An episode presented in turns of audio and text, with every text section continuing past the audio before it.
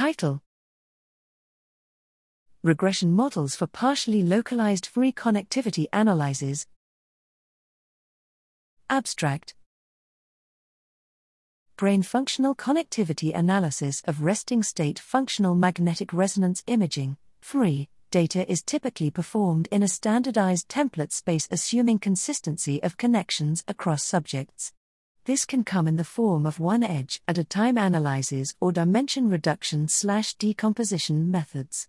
Common to these approaches is the assumption of complete localization, or spatial alignment, of brain regions across subjects. Alternative approaches completely eschew localization assumptions by treating connections as statistically exchangeable, for example, using the density of connectivity between nodes. Yet other approaches, such as hyperalignment, attempt to align subjects on function as well as structure, thereby achieving a different sort of template based localization. In this paper, we propose the use of simple regression models to characterize connectivity. To that end, we build regression models on subject level Fisher transformed regional connection matrices using geographic distance, homotopic distance, network labels, and region indicators as covariates to explain variation in connections. While we perform our analysis in template space in this paper, we envision the method being useful in multi atlas registration settings, where subject data remains in its own geometry and templates are warped instead.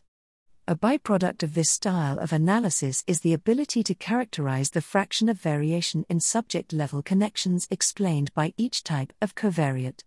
Using Human Connectome project data, we found that network labels and regional characteristics contribute far more than geographic or homotopic relationships, considered non parametrically.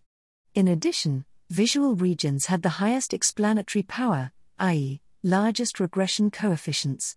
We also considered subject repeatability and found that the degree of repeatability seen in fully localized models is largely recovered using our proposed subject level regression models. Further, even fully exchangeable models retain a sizable amount of repeatability information, despite discarding all localization information.